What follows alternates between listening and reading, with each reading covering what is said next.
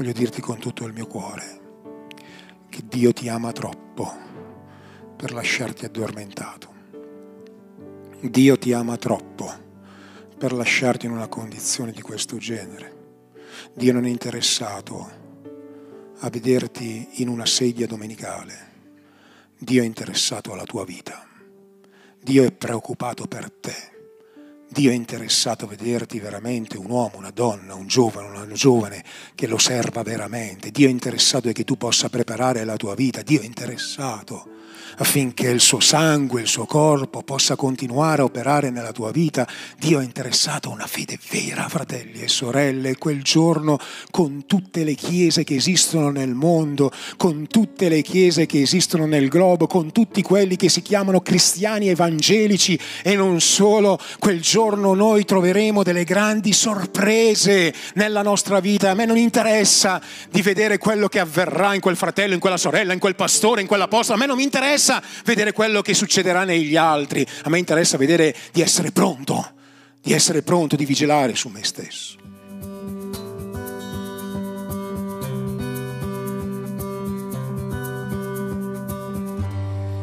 Questa mattina vi voglio portare nella lettera ai Colossesi, il capitolo 2, leggeremo dal versetto 8 al versetto 15 e il titolo di questo messaggio è Il trionfo di Dio la croce. E, um, siamo in un culto di Santa Cena e quindi dobbiamo comunque meditare su questa verità così importante, quale il ricordo del corpo, del sangue di Gesù che è stato dato per la nostra vita affinché noi potessimo avere salvezza e potessimo camminare in novità di vita. Questa mattina parlando ai fratelli e alle sorelle che stanno facendo questo percorso informativo al battesimo, dicevo queste tre cose, che dobbiamo comprendere le cose, credere le cose e obbedire a quello che la parola di Dio ci dice. Per quanto riguarda il battesimo, per esempio, ho detto dobbiamo comprendere, dobbiamo avere fede, dobbiamo obbedire attraverso il battesimo. Questo vale per l'inizio della nostra fede, ma poi questo vale anche per tutte le altre cose della nostra fede. Dobbiamo comprendere la verità, credere alla verità, ubbidire alla verità. Perché? Perché la fede, quella vera, non riguarda solo un'adesione intellettuale, intellettiva ai concetti generali della fede, ma la fede, quella vera, è quella che ci permette di vedere un cambiamento profondo nelle nostre vite, nonostante sappiamo di essere tutti in un cammino di santificazione, è anche vero che dobbiamo imparare alcune cose. E quindi l'Apostolo Paolo, nella sua qualità, di, eh, nella sua responsabilità, ogni tanto buttava qualche bomba in giro e queste bombe lui, noi le chiamiamo oggi epistole sostanzialmente, ogni tanto mandava una lettera che arrivava nella, nella chiesa, srotolavano questa lettera, aprivano questa lettera, insomma così, e si mettevano lì, immaginatevi, arrivata la lettera dell'Apostolo Paolo, insomma, leggiamo questa lettera e lui ogni tanto queste lettere eh, affrontava delle questioni scomode, dure alcune volte, ma che erano necessarie affinché il popolo di Dio potesse continuare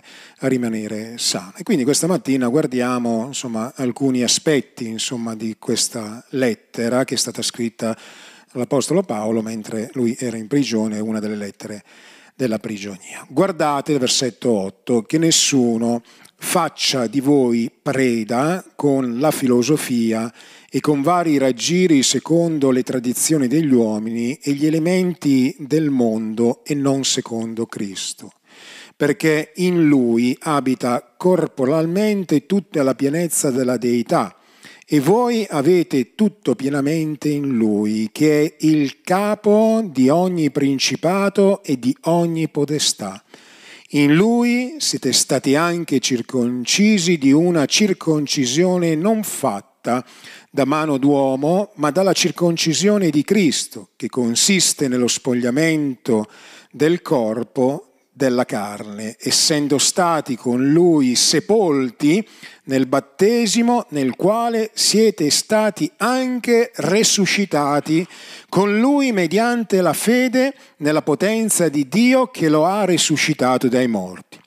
Voi che eravate morti nei peccati e nell'incirconcisione della vostra carne, voi, dico, Dio vi ha vivificati perdonandoci tutti i peccati, avendo cancellato il documento a noi ostile, i cui comandamenti ci condannavano, e l'ha tolto di mezzo inchiodandolo sulla croce e avendo spogliato i principati, le potestà, ne ha fatto un pubblico spettacolo, trionfando su di loro per mezzo della croce. Il titolo di questo messaggio l'ho preso proprio da questo passaggio della scrittura, il trionfo di Dio, la croce. Quando scelgo un titolo mi piace andare a vedere qualcosa che è proprio in quel testo, da lì lo prendo e lo utilizzo molto spesso come, come un titolo. Eh, mentre parlo di questo, lo volevo dire un pochino più avanti riguardo questo concetto, vi voglio dire che eh, nel mondo teologico ci sono alcuni teologi che anziché parlare del trionfo di Dio sulla croce, parlano della sconfitta di Dio sulla croce. E vedete, eh, alcune volte possiamo leggere questioni che sono più di natura filosofica che di natura teologica e alcune volte essere un po' confusi, ma io questa mattina eh, non voglio parlare della sconfitta di Dio sulla croce perché non c'è niente di così più lontano dalla verità che di dire che Gesù sulla croce è stato sconfitto perché la Bibbia ci dice che Gesù sulla croce non ha semplicemente vinto, lui ha trionfato su di loro per mezzo della croce. Quindi questa mattina noi non stiamo commemorando la sconfitta di Dio, ma stiamo commemorando il trionfo di Dio sulla croce. Lo vedremo più avanti che cosa significa questo per noi. Ora, per ragioni di tempo, chiaramente non posso entrare, e non è neanche il momento, questo è qualcosa che riguarda uno studio biblico, forse ancora meglio una scuola biblica, per entrare in tutte le questioni che l'Apostolo Paolo stava combattendo, insomma, con la sua lettera in un modo dettagliato. Sicuramente nelle scuole bibliche, nella scuola biblica parleremo di queste argomentazioni quando tratteremo la lettera ai Colossesi così, ma vi è una, un'affermazione molto forte che l'Apostolo Paolo fa quando dice guardate che nessuno faccia di voi preda. E questa è un'affermazione molto forte che questa mattina mentre eh, meditavo e scrivevo qualche punto per questa mattina mi sono soffermato e mi sono soffermato sul vedere alcune volte come il nemico vede la vita della Chiesa, la vita dei credenti, eh, mentre noi alcune volte pensiamo in qualche modo di non vivere un combattimento spirituale, il nemico di Dio che va in giro come un leone ruggente cercando di prendere qualche preda. E questa è un'immagine, no? una metafora che potremmo utilizzare, ho già detto in passato che mi piace, e come anche l'Apostolo Paolo faceva, come i predicatori fanno alcune volte, prendere delle immagini, prendere delle metafore, perché alcune volte le parole non riescono sempre a darci una chiara indicazione di quello che eh, insomma vorremmo dire, ma un'immagine invece ce, ce la dona sostanzialmente. Noi dobbiamo comprendere che la nostra vita è una vita appetibile a qualcun altro altro. Dobbiamo comprendere che noi viviamo non solo un combattimento, ma che c'è un nemico che in, alcun, in qualche modo vorrebbe andare e prendere qualche preda. Avete mai visto un documentario di quando un leone, una tigre, un leopardo si prepara e guarda la sua preda un pochino da lontano, che cosa fa? Non è che si presenta subito, sono qui, manifesta l'intenzione, ma incomincia a avvicinarsi progressivamente, avvicinarsi progressivamente, nascondersi da una parte, far finta in qualche modo che l'obiettivo non è quello di sbranare la preda, di afferrare la preda, ma pian pianino, pian pianino, pian pianino, pian pianino, poi quando si avvicina avvicina a quella distanza sufficiente, allora sferra l'attacco e prende la preda. E questo è qualcosa di molto forte che noi dobbiamo avere davanti ai nostri occhi. Potrei parlare di tante situazioni anche nell'aspetto sociale, sociologico, alcune volte di come insomma, vi, vi, siano degli elementi alcune volte dove la preda viene vista in quel modo e viene afferrata, non solo nel regno animale ma anche nel regno umano, umano ahimè questo avviene nella vita e nella, nella società nella quale noi viviamo. Ma Questa mattina io mi vorrei soffermare nel vedere questa realtà. Siamo stati chiamati da Dio, c'è qualcuno che si sente chiamato da Dio, siamo stati costituiti da Dio, siamo stati rischettati dal prezioso sangue di Gesù, ma vi voglio ricordare, fratelli e sorelle, che noi siamo anche visti come una preda appetibile da parte del nemico di Dio che vorrebbe sbranare la nostra vita. È scritto nella parola di Dio nel Vangelo di Giovanni al capitolo 10 che il ladro viene per ammazzare, distruggere e rubare per farci essere la sua preda. Ed è vero, fratelli e sorelle, che come vedremo più avanti, Cristo è venuto per darci vita e darci vita in esuberanza, ma è anche vero, fratelli e sorelle, che gli apostoli ci hanno incoraggiato e ci hanno insegnato e noi oggi dobbiamo continuare a esortare la Chiesa in questa eh, direzione di non far finta che non ci siano macchinazioni diaboliche di non far finta che non ci sia in qualche modo qualcuno che vorrebbe afferrare la preda, afferrare gli agnelli, afferrare il popolo di Dio, fermare i servi del Signore alcune volte e dobbiamo realizzare questa verità fondamentale che è lì labile alcune volte che noi non comprendiamo, ecco perché dobbiamo essere vigili. Ecco perché dobbiamo essere attenti. Ecco perché dobbiamo essere pronti spiritualmente. Ecco perché non ci possiamo permettere di addormentarci.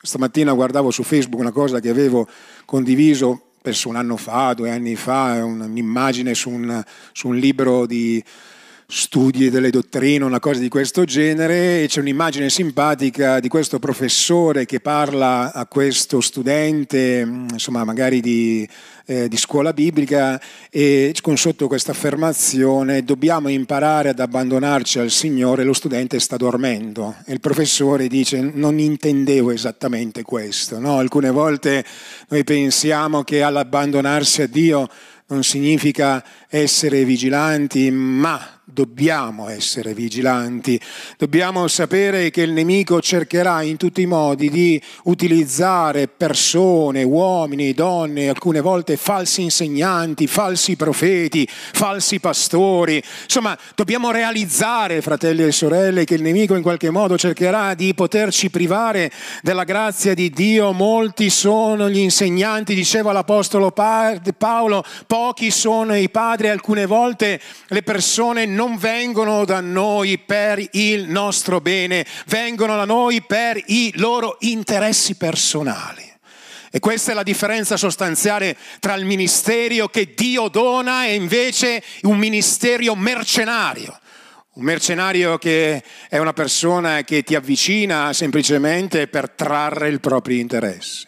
Il mercenario ti avvicina perché vuole qualcosa da te. L'Apostolo Paolo dice invece l'uomo di Dio, l'uomo che è costituito da Dio, non cerca il proprio interesse, ma cerca il bene per la tua vita, cerca la crescita del tuo cuore e alcune volte, come abbiamo ascoltato questa mattina, alcune volte le cose devono anche essere dette molto francamente, perché la verità è che quando c'è un pericolo noi dobbiamo essere disposti ad avvisare, avvisare il popolo di Dio, avvisare il gregge, avvisare insomma, i nostri fratelli, le nostre sorelle. Dobbiamo realizzare che alcune volte quando vedi il leone che sta cercando di sbranare qualcuno, non puoi semplicemente dire mi faccio gli affari miei, no, no, devi combattere combattere, devi combattere perché Gesù ci ha insegnato questo nel Vangelo di Giovanni al capitolo 10, quando lui dice il buon pastore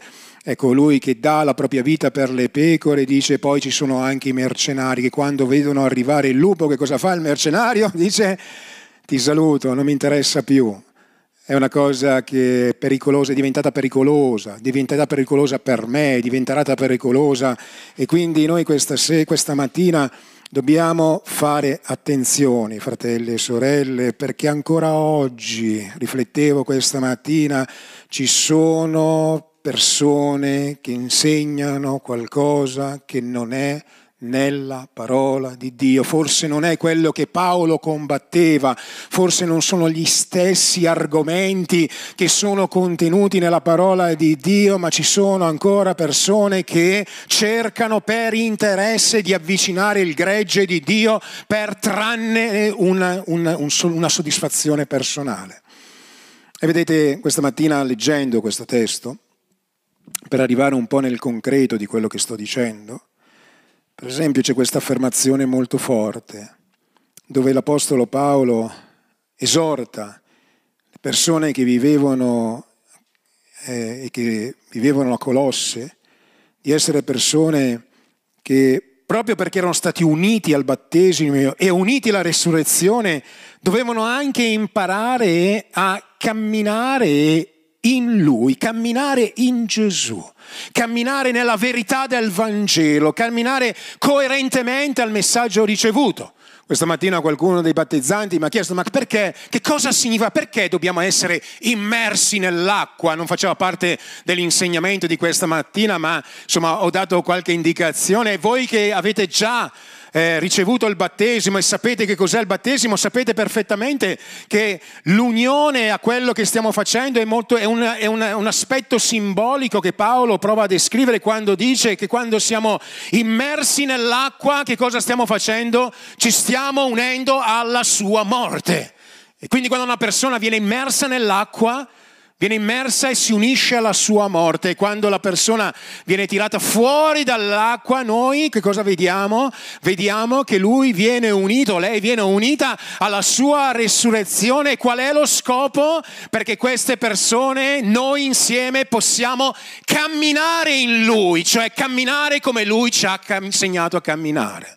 Questa è una verità molto forte. È una verità che noi non possiamo demandare agli altri, è una verità che dobbiamo tenere stabile nella nostra vita, nella nostra predicazione, è una verità che noi dobbiamo mantenere lì. Insomma, Paolo diceva ai Colossesi, dovete camminare in Lui. Dovete camminare nella luce del Vangelo, dovete camminare come ha camminato il Signore, in altre parole. E questa verità è una verità alcune volte scomoda, che non è che sempre le persone vogliono ricevere. Quando una persona non vuole camminare nella verità, non vuole sentire la verità, non vuole venire alla luce, ma è bello sapere che c'è un popolo che vuole venire alla luce, camminare nella verità e eh, ricevere il perdono di Dio nei propri peccati. Quindi davanti al pane e davanti al vino noi abbiamo questa seria responsabilità, che è la responsabilità di comprendere che il pane e il vino che cosa ci ricordano, fratelli e sorelle? Il corpo e il sangue di Gesù e ci ricordano che siamo stati sepolti nel battesimo, nella sua morte e che siamo uniti a Lui nella sua resurrezione affinché noi potessimo camminare, cosa dice la scrittura, in novità di vita. Giovanni Battista diceva chi rubava non rubi più, chi faceva delle cose non le faccia più perché abbiamo la responsabilità, come dicevo in una parte iniziale esortativa, di poter essere testimoni del Vangelo, di comprendere che le persone non leggeranno sempre la Bibbia, ma leggeranno nella nostra vita. Diceva Moody, su cento persone che sono venute al Signore, una ci è arrivata leggendo la Bibbia, 99 sono arrivati attraverso la lettura della vita delle persone, perché è la testimonianza delle persone che porta le persone al Signore. Ed è qui la nostra responsabilità, fratelli e sorelle, come Chiesa, come Chiesa di Belluno. È qui la nostra responsabilità, camminare in novità di vita. È qui la nostra responsabilità. È vero, fratelli e sorelle, che Dio è colui che salva è vero, è vero che il Signore è colui che attira. È vero, è vero che lo Spirito Santo convince il mondo quanto al peccato e alla giustizia, ma noi, dice l'Apostolo Paolo, siamo una lettera verso il mondo. Noi siamo l'espressione dell'opera di Cristo, ecco perché siamo chiamati a camminare in Lui, nella luce, nella verità. E questo è qualcosa che noi dobbiamo realizzare nella nostra vita. E io questa mattina ti voglio dire, forse il leone ti sta girando intorno, forse ti sta girando intorno con insegnamenti che vorrebbero lasciarti nella tua condizione. Forse ti sta girando intorno con predicazioni che ti vorrebbero lasciare nella tua condizione peccaminosa, ma ti voglio dire che c'è qualcuno che è il leone della tribù di Giuda, che questa mattina ti ricorda che lui non ha visto la tua vita per farne una preda, lui ha visto la tua vita per darti la vita. E io non so quanto vale per te Gesù, ma so quello che tu vali per Gesù e tu vali il suo corpo e il suo sangue. Ieri abbiamo ascoltato una predicazione bella, veramente molto bella, riguardo al vaso di alabastro che questa donna prende e lo dà ai piedi del Signore e questo fratello che stava predicando a un certo punto fa un po' un conteggio di quanto poteva valere quel vaso di alabastro un anno di stipendio di una persona e fa un conteggio con uno stipendio basso, insomma 1200 euro al mese, uno stipendio di, insomma, quello di un operaio, di, una, di un operaio, di un impiegato, insomma non so cosa guadagnate voi, ma insomma 1200 euro moltiplicato per 12 sono circa 14.500 euro.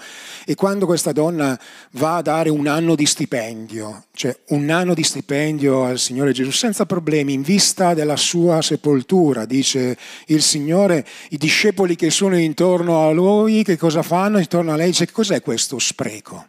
E lui prende questa parola spreco e la tira fuori dal testo, molto bella, e a un certo punto dice, guardate, alcune volte noi pensiamo di dover sprecare la nostra vita, sprecare il nostro tempo, sprecare i nostri soldi, sprecare le nostre risorse e attraverso questa, questa questione dello spreco dice, vedete fratelli e sorelle, alcune volte anche noi pensiamo di sprecare qualcosa per Gesù, ma noi non stiamo sprecando niente per Gesù, noi dobbiamo offrire il meglio al Signore e hanno cominciato a predicare sul fatto che nelle nostre scelte dobbiamo dare il meglio a Dio.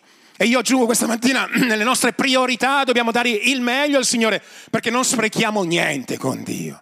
Non stiamo semplicemente dando quello che gli è dovuto, anzi stiamo dandogli meno, meno, meno di quello che gli è dovuto. Io non so che cosa, cosa vale per te Gesù. Non so se per te un anno di stipendio, non sto parlando di soldi, comprendete bene quello che sto dicendo. Se per te quello che stai dando è uno spreco, se per te venire la domenica mattina in chiesa è uno spreco, posso dirti una cosa, se è uno spreco stai a casa, stai a casa, perché non servirebbe a niente venire in chiesa e pensare che stai sprecando il tuo tempo. Non servirebbe niente servire il Signore e pensare che è lo spreco. Non servirebbe niente santificare la propria vita e pensare che stai sprecando la tua gioventù. Se vuoi servire il Signore e se sai che Gesù è il tuo Signore, il tuo Salvatore, tu realizzi che non stai sprecando la tua vita, ma tu stai investendo la tua vita perché Dio è così buono. Non so quanto vale per te Gesù, ma so cosa vali tu per Gesù? E tu vali tutto il suo sangue. E tu vali tutto il suo sacrificio. Gesù un giorno disse, non sono gli altri che mi prendono la vita, ma sono io che depongo la mia vita per amore vostro, per amore tuo. Che valore dai tu questa mattina a Gesù?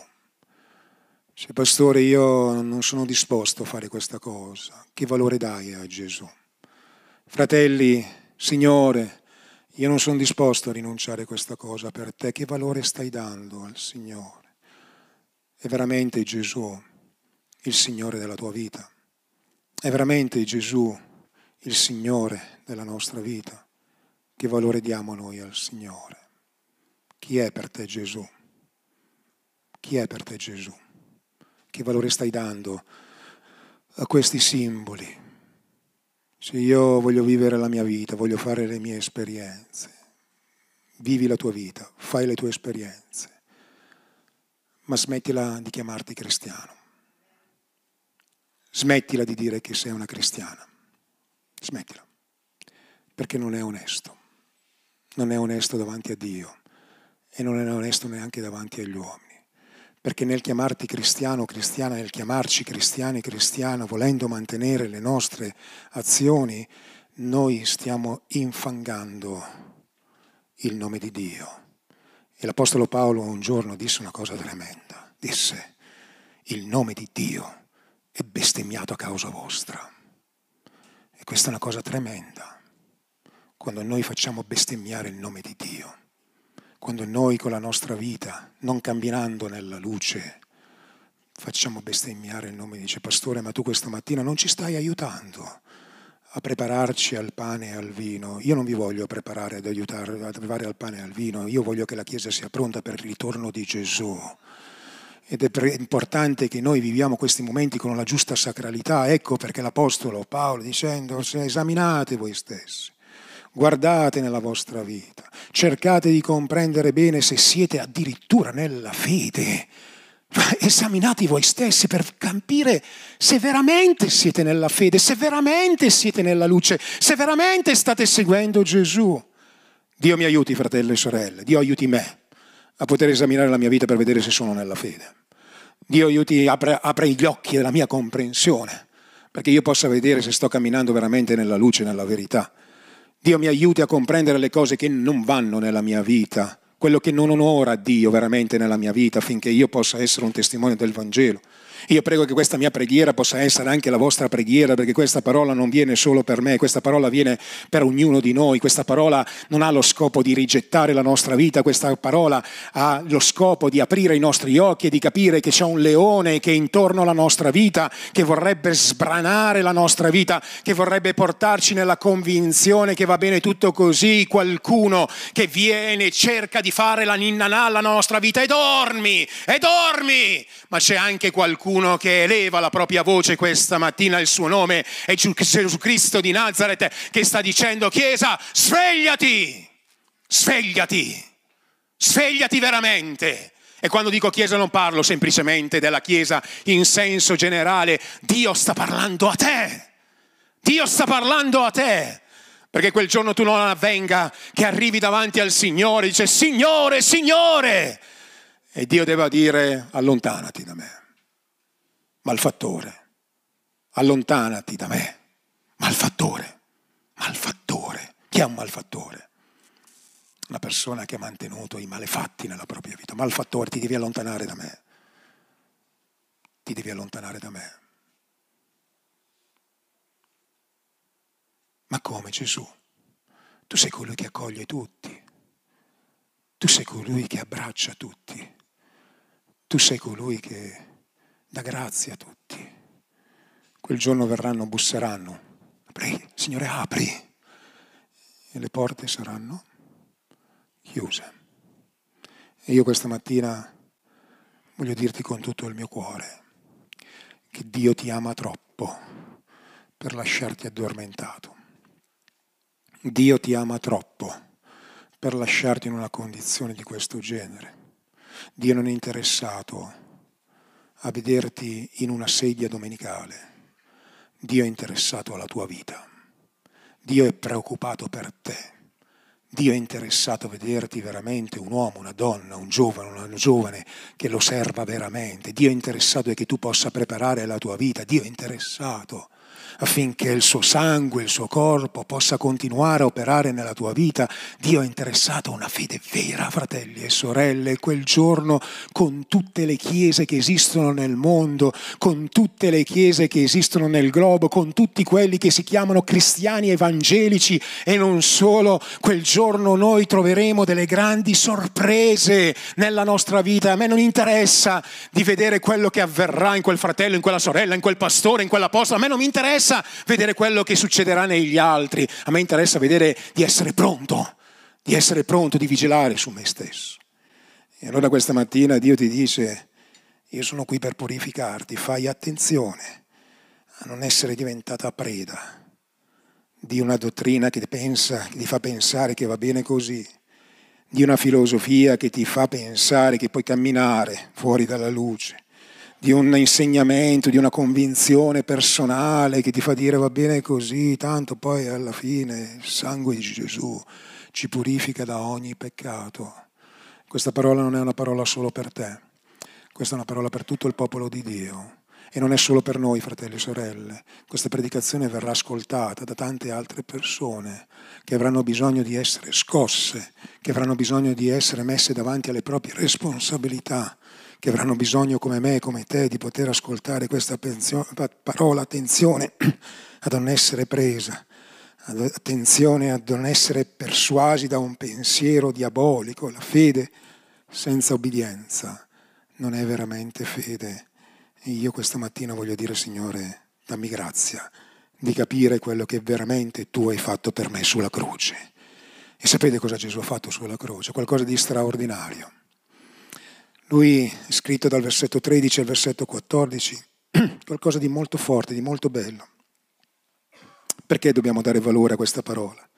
Perché l'Apostolo Paolo dice che noi, voi, eravate morti nei vostri peccati, nell'incirconcisione della vostra carne. Voi, dico, Dio vi ha vivificati con Lui, perdonandoci dai propri peccati, avendo cancellato il documento a noi ostile, i cui comandamenti ci condannavano e l'ha tolto di mezzo, inchiodandolo sulla croce. C'è una frase qui che tutte le volte che lo leggo sembra quasi che sia scritta male nella parola di Dio, perché l'Apostolo Paolo dice prima, dice voi, voi, voi, voi, poi, poi Dio ha perdonato noi nei nostri peccati. Passa passa dal voi al noi. Mi sembra quasi di vedere in qualche modo quando Isaia dice voi, voi, voi e poi dice guai a voi, guai a voi, guai a voi, poi si ferma e dice guai a me. Sembra che passa insomma nel parlare dagli altri poi dice no ma anch'io sono dentro qua. Anch'io faccio parte di questa rivelazione. Così, fratelli e sorelle, anche questa mattina questa parola non riguarda solo voi, questa parola riguarda me, riguarda la mia vita ed è qualcosa di molto forte. Perché fratelli e sorelle, tutti noi eravamo morti nei nostri peccati. Possiamo soffermarci un attimo su questa verità questa mattina. Cioè, pastore, ci stai predicando come se fosse l'ultima predicazione che ci stai rivolgendo. Ci vuoi fare... no, sì, sì, come se fosse l'ultima. Come se fosse l'ultima. Come fosse l'ultima predicazione che potrai fare alla tua vita. Come fosse l'ultimatum di Dio sulla tua vita, sulla mia vita. Eravamo morti nei peccati. Eravamo morti nei peccati, fratelli e sorelle. Sapete che cosa significa questo per la nostra comprensione? Un uomo senza vita, un uomo senza forza, un uomo schiavo, un uomo non sensibile alla luce, che non ascolta più niente, che non ha nessuna sensibilità. Eravamo morti lì nei peccati. Avete mai visto ultimamente un morto? Qual è l'ultima volta che avete visto un morto? Eh, gli parli, non ti ascolta. Cerchi di fare una reazione, non risponde eh, non ha sensibilità, diventa freddo, diventa insensibile. Insomma, l'agghiacciante esperienza della morte fisica alcune volte, che non è nemmeno paragonabile alla morte spirituale, ma è quella che ti mette davanti alla realtà. Magari hai detto, papà, svegliati! Magari stai dicendo, ma sei veramente morto, ti voglio parlare, ti voglio dire questa cosa, è insensibile, è insensibile, non capisce più niente, è morto. E fratelli e sorelle, noi eravamo morti, noi eravamo lì, schiavi nel peccato morti, insensibili. Nessuno ci poteva parlare del peccato. Noi vivevamo nel peccato, sguazzavamo nel peccato, ci andava bene così, eravamo orgogliosi del nostro peccato, delle nostre follie. Eravamo lì, eravamo schiavi, eravamo morti. Se qualcuno ci diceva stai peccando, noi non comprendevamo. Se dicevamo eh, Gesù è il Signore, noi non comprendevamo. Se qualcuno ci voleva predicare la parola di Dio, noi eravamo, insomma, in qualche modo non volevamo ascoltare la parola di Dio, eravamo infastiditi dalla parola di Dio. Ecco perché alcune volte quando una persona sta male spiritualmente è infastidita dalla parola di Dio. Perché alcune volte è proprio la parola che vorrebbe risvegliarci. Eravamo schiavi dai nostri peccati, eravamo lì, non ce ne eravamo interessati, ma, ma qualcosa è avvenuto, fratelli e sorelle. Noi non siamo più schiavi nei nostri peccati. Noi non siamo più insensibili alla parola di Dio, non è vero, fratelli e sorelle. Noi ascoltiamo la parola di Dio, ci può dare fastidio, ma sappiamo che è la parola di Dio, lo Spirito Santo bussa al nostro cuore. Noi ci sentiamo alcune volte così, sì, perché siamo stati, l'Apostolo Paolo ce lo spiega molto bene, perché noi siamo stati vivificati con Lui. È forte questa espressione, eravamo morti, ma Dio è venuto con tutta la sua potenza e sapete cosa ha fatto? Ci ha portati in vita. Ci ha portati in vita. C'è qualcuno che vuole dire gloria a Dio? Ci ha portati in vita. Ci ha portati in vita. Eravamo morti, adesso ci siamo risvegliati. Ci siamo risvegliati, abbiamo cominciato a sentire la sensibilità di Dio, abbiamo cominciato a sentire il peccato che era nella nostra vita e a combattere il peccato, ci siamo risvegliati. Ieri una sorella cornuda dicendo mi ero addormentata, mi ero assopita, insomma stavo vivendo la mia condizione, ma per la grazia di Dio Dio mi ha risvegliato, per la grazia di Dio Dio mi ha vivificato. E questa è la realtà della nostra vita, fratelli e sorelle, noi non siamo più morti. Noi non siamo più insensibili al peccato, noi non siamo più e non dobbiamo più vivere schiavi del peccato, nelle catene del peccato. Non possiamo più vivere secondo la nostra mentalità, secondo le nostre passioni, secondo quello che ci spinge. Fratelli e sorelle, non siamo delle bestie, siamo dei cristiani, siamo degli uomini di Dio e delle donne di Dio. Noi siamo stati risuscitati, siamo lì, siamo lì, siamo lì. Vorrei fare il nome di qualcuno di voi questa mattina, ma vorrei dirti sei vivo hai incominciato a sentire la parola di Dio, sei qui che ascolti la parola di Dio e appetisci la parola di Dio, ma chi l'avrebbe mai detto? Dio ti ha risvegliato nel sentimento, nel desiderio, ti ha portato in vita, eri morto e Dio ti ha vivificato con Lui, con Lui, morti e risuscitati. Dio ti ha reso vivo. Dio ti ha reso vivo e tu stai bene solo con i vivi. E tu incominci a ragionare come i vivi spiritualmente. Ecco perché la Bibbia dice che comunione c'è tra la luce e le tenebre. Non c'è comunione, perché la luce pensa come la luce, vive nella luce. Le tenebre? No. Ecco perché un cristiano sta bene con il popolo di Dio. Io mi preoccupo quando qualcuno dice sto bene con, con la gente del mondo. Io mi preoccupo quando io sto bene con la gente del mondo. Mi preoccupo perché un vivente è un vivente. Dio ci ha vivificato. Dio ti ha reso vivo.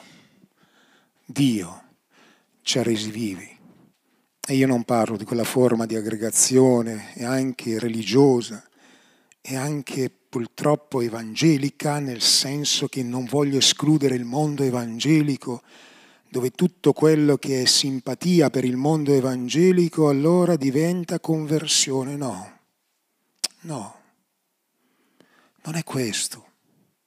Non si tratta di simpatizzare con il mondo evangelico, si tratta di dare il proprio cuore a Gesù.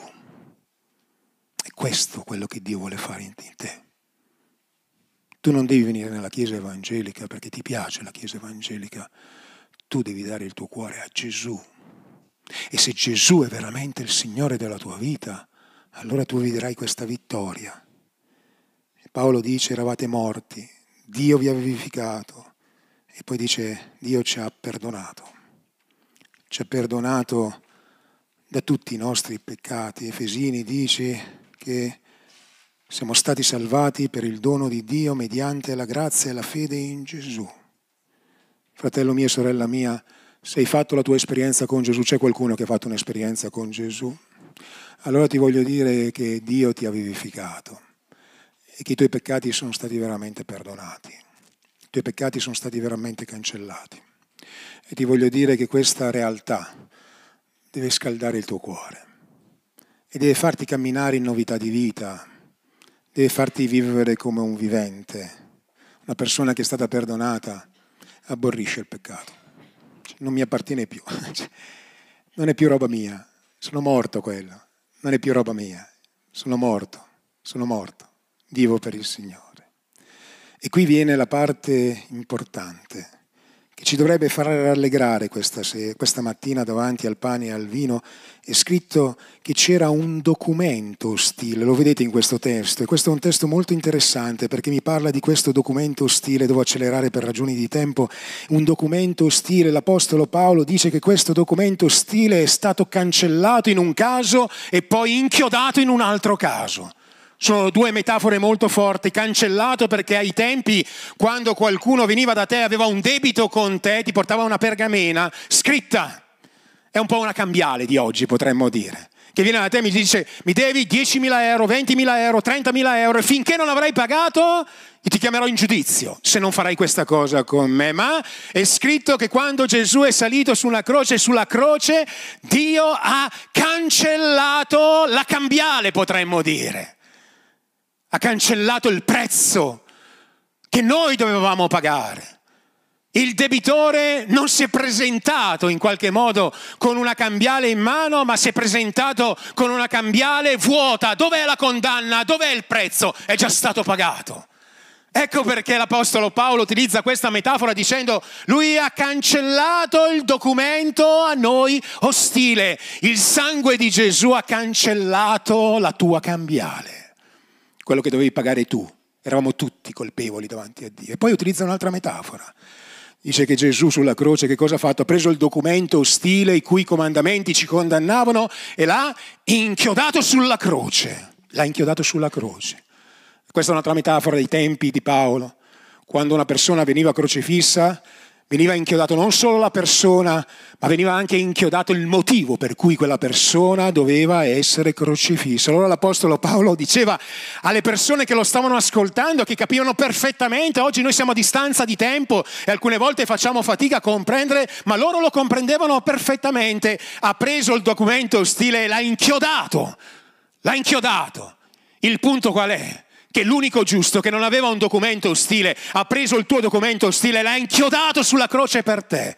Ha detto pago io per quella persona, pago io per Davide, pago io per Sara, pago io, pago io per Marco, pago io, pago io per ognuno di noi. E questa è un'espressione molto forte, che ci fa vedere questo Dio che sta combattendo per noi. Questo Dio che vuole che noi possiamo essere salvati. Questo Dio che non scende in un prato fiorito, questo Dio che capisce che c'è un combattimento, ecco perché tutte le metafore parlano di guerra, parlano di combattimento, parlano di inchiodare, parlano di, di, di, di, crudeltà, parlano di morte, parlano di sangue, perché non c'è perdono senza remissione dei peccati. Le questioni in Dio vengono chiuse attraverso il sangue attraverso il sangue ed è per questo, fratelli e sorelle, che noi non possiamo escludere la predicazione della croce e che non c'è niente, fratelli e sorelle, che noi possiamo dire di più potente che la predicazione della croce. Alcune volte è scomodo, alcune volte non piace, alcune volte dici ma perché dobbiamo sempre parlare della croce? Perché è la potenza di Dio. Perché è la potenza di Dio. Perché Dio si compiace di salvare il mondo attraverso la predicazione della croce. L'Apostolo Paolo diceva per alcuni la croce è pazzia, per altri è scandalo, ma noi predichiamo Cristo e Lui crocifisso. E noi abborriamo ogni forma di teologia e ogni persona che utilizza forma di teologia che in qualche modo ci vorrebbe far credere che Gesù sulla croce è sconfitto, ma quale sconfitta? Ma quale sconfitta? Ma chi può ispirare una persona a parlare della croce come la sconfitta di Dio? Può essere il teologo più grande, può avere gradi accademici più grandi, ma non è questo quello che mi interessa. È la verità quella che mi interessa. E la verità dice che Cristo sulla croce non è stato sconfitto. Dillo con me, Chiesa di Belluno, Cristo sulla croce non è stato sconfitto. Lui ha trionfato, non ha semplicemente vinto. Lui ha trionfato. Ecco perché noi siamo liberi, fratelli e sorelle. E anche qui sto per concludere. Il versetto 15 è molto forte, è molto esaustivo, ci dà molta visione. Lui dice, e lui sulla croce che cosa ha fatto, fratelli e sorelle? Del nemico che alcune volte noi abbiamo così paura, l'ha spogliato, i principati, le podestà, ne ha fatto un pubblico spettacolo trionfando su di loro per mezzo della croce. Cristo non ha solo vinto sulla croce, lui ha trionfato e quel giorno sul Golgota lui ha spogliato il nemico di tutto il suo potere e lui ha fatto qualcosa di straordinario, ha trionfato, lo guardalo Gesù questa mattina, che ha trionfato. Non guardarlo come lo sconfitto, non guardarlo come quello inchiodato sulla croce, perché lui è risuscitato il terzo giorno, non guardarlo come il povero Gesù, lui non è povero, lui è il vivente, lui è il Signore, lui è il guerriero, lui è il leone della tribù di Giuda, lui è l'alfa e l'omega, il principio e la fine, lui è Dio, non è il poverino, lui non è quello che devi prendere, devi già il 25 di dicembre lo prendono, lo mettono nella mangiatoia. Lui torna come il leone della tribù di Giuda, come colui che impone la sua autorità. Ecco perché come cristiani non possiamo prendere Gesù e metterlo dove vogliamo, quando vogliamo, come vogliamo. Lui è il Signore. Lui è il Signore, lui è il Signore, è il Signore. E sapete che cosa sta dicendo qui l'Apostolo Paolo? qualcosa di straordinario. Noi oggi quando parliamo di trionfo che cosa pensiamo? Probabilmente se dovessi parlare di, di trionfo oggi parlerei di una partita di calcio, dove se parlo di, di, trionfo, anche se io non è che sono molto esperto, ma non ci vuole molto per dire queste cose, c'è chi ha avuto un trionfo su un'altra, su un'altra squadra, uno che vince 10 a 0. Cioè che hanno fatto? Niente, erano lì fermi, continuavano a prendere gol, uno dietro l'altro, uno dietro l'altro, uno dietro l'altro, uno dietro l'altro, uno dietro l'altro. Che hanno fatto? Ha vinto? No, hanno trionfato. Erano lì paralizzati, non riuscivano neanche 20 a 0, 30 a 0, 50 a 0. Hanno trionfato. Che hanno fatto? Niente. Perché c'era uno in mezzo e non era Maradona. C'era qualcuno in mezzo che si chiamava Gesù, lui è formidabile. E non sto parlando di calcio. Ha trionfato su di loro. Ma ai tempi di Paolo un'altra metafora. Oggi noi possiamo utilizzare queste metafore perché sono comprensibili a quello che è il nostro linguaggio, ma Paolo si riferiva a qualcosa di diverso, comprensibile al suo linguaggio. Non è fondamentale che noi lo sappiamo, ma ci può aiutare. E i romani quando un generale vinceva, facevano qualcosa di straordinario, facevano quello che veniva chiamata la celebrazione del trionfo. Sapete cos'era il trionfo? Il generale entrava in una strada romana, entrava in Roma e lui andava avanti dicendo ho vinto, ho trionfato e dietro aveva tutti i suoi nemici, ho trionfato. Lui veniva messo al centro, era il trionfo, il trionfo del generale, il trionfo di Roma. E noi siamo qui per parlare di qualcuno più grande del generale, più grande di Roma. Il suo nome è Gesù Cristo di Nazareth. Non so quanto vale per te Gesù, ma so quanto vali te per Gesù. So che tu sei stato acquistato e lui ha trionfato sulla croce. Quale sconfitta? Lui ha trionfato sulla croce. Ha vinto, ha spogliato il nemico ha spogliato le podestà, i principati, i demoni, che alcune volte oggi noi diciamo paura, paura, non devi avere paura dei demoni, non devi avere paura del leone ruggente, se stai con il Signore, Dio combatterà per te. Lui combatte per la tua vita, combatte per la tua causa, combatte per la tua casa, combatte se stai con Lui, Lui combatterà per te, non stai seguendo un sottufficiale, un generale, tu stai seguendo il Signore dei Signori, il suo nome è Gesù Cristo di Nazareth, stai seguendo Lui. È lui che deve essere innalzato, fratelli e sorelle. È lui che deve essere messo al centro, ma in ogni culto, non solo nella Santa Cena.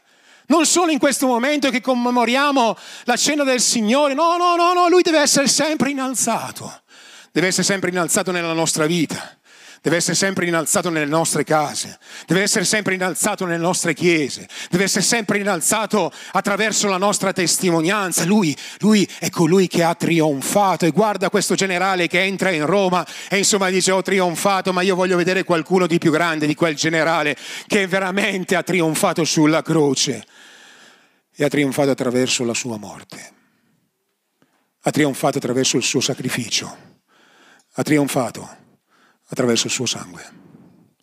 Ecco perché lo scrittore agli ebrei dice, voi non dovete disprezzare questo sangue. No, non dovete disprezzarlo. Ecco perché noi siamo stati acquistati a caro prezzo, dice l'Apostolo Pietro. Ecco perché noi dobbiamo vivere in questa novità di vita non perché apparteniamo alla Chiesa evangelica, no, non perché siamo cristiani da anni, no, ma perché Gesù ha trionfato per noi, perché noi eravamo morti, fratelli e sorelle, ma siamo stati vivificati, perché i miei peccati, i tuoi peccati sono stati cancellati dal Signore, il debito è stato pagato, il documento ostile è stato inchiodato perché lui ha preso tutta la potenza del nemico e l'ha spogliata. Non ha più forza. Verso i credenti non ha più forza il nemico. Ecco perché siamo più responsabili. Ecco perché siamo più responsabili, perché non ha più forza. Perché quando camminiamo con Dio, tutta la forza del nemico non può farci male. Dice, pastore, ma è così? Sì, è così. Se camminiamo con Dio, ti potranno fare guerra ma non ti vinceranno. Nessun'arma fabbricata contro di te resisterà, ma non è una guerra personale tra uomini, è una guerra spirituale. È una guerra spirituale. Non è una guerra tra te e tuo marito, no. È una guerra spirituale. Le nostre armi non sono quelle umane, sono spirituali. E non è una guerra tra uomini, è una guerra spirituale. Comprendi, comprendi, comprendiamo. È una guerra spirituale. E allora che quando tu sei coperto da Gesù, tu cammini e davanti a te vedi il leone della tribù di Giuda che ruggisce. E quando il leone ruggisce tutti gli animali della foresta, ascoltami bene, hanno timore del leone. Il nemico è come un leone, Gesù è il leone della tribù di Giuda diavolo può presentarsi come un leone che miagola perché non ha forza, è stato spogliato dalla sua forza. Gesù è il leone della tribù di Giuda. Lui veramente è forte, lui è veramente il comandante. Qualcuno giustamente ha detto, ha detto questa frase. Cioè, ma perché il leone è il padrone, come si può dire, il signore della foresta? Per la sua forza, per la sua grandezza. Un elefante. Ma perché il leone si muove in autorità. Quando arriva il leone, che non è il più veloce, che non è nemmeno il più forte, ma si muove in autorità. Vedete, Gesù, quando si muove, è il più forte, è l'onnipotente, ma oltre a tutto questo, ha l'autorità sopra tutto e sopra tutti. Quando vedo la mia battaglia spirituale, dico Gesù è più forte di tutti e soprattutto è in controllo di tutto, lui è il Signore, lui rimane sovrano e io devo avere solo una preoccupazione, fratelli miei e sorelle mie, Camminare, vi ricordate all'inizio della predicazione? Camminare in Lui, stare in Lui. Dove sta andando il generale? Di là. Lo seguo. Dove sta andando il Signore da questa parte? Lo seguo. Come mi sta comandando Dio? Fai questo, lo faccio, non fare questo, non lo faccio, lo seguo. Perché voglio stare sotto la sua copertura, voglio stare sotto l'autorità del leone della tribù di Giuda perché se sono sotto l'autorità del, del, del leone della tribù di Giuda, nessuno, dice Gesù, dice Gesù, nessuno mi potrà rapire dalla mia mano.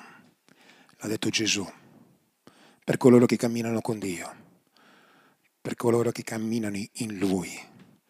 Nessuno, nessun'arma del nemico potrà farvi del male. Nessun demone ti potrà portare lontano da Dio nessun predicatore falso potrà veramente portarti via perché arriverà il momento nel quale lo Spirito Santo ti farà vedere, tornerai a casa, tornerai a Dio, tornerai a Dio. Manterrai la calma, manterrai la calma nei momenti difficili. Sai perché? Perché alla fine dirai, Dio rimane in controllo. Il leone della tribù di Giuda è colui che combatte. E la mia causa gli è sempre davanti, gli è sempre davanti. Sei mai andato da un avvocato? Se non hai fatto questa bella esperienza, Dio ti benedica, spero che non lo dovrai fare mai. Sapete il problema degli avvocati alcune volte come un lavoro dignitoso, dignità, tutto a posto. Sapete cos'è il problema degli avvocati? Che pesano la causa. Cosa vale la tua causa? 2000 euro. Cosa vale la tua causa? Un milione di euro.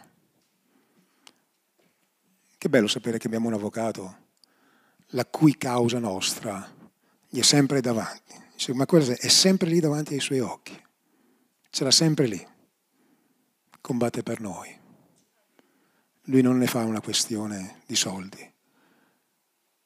Non so quanto vale per te Gesù, ma so quello che tu vali per Gesù, il suo corpo e il suo sangue. Vogliamo alzarci in piedi e vogliamo subito preparare un canto e vogliamo celebrare la cena del Signore. Quanto vale per te Gesù? Non lo so.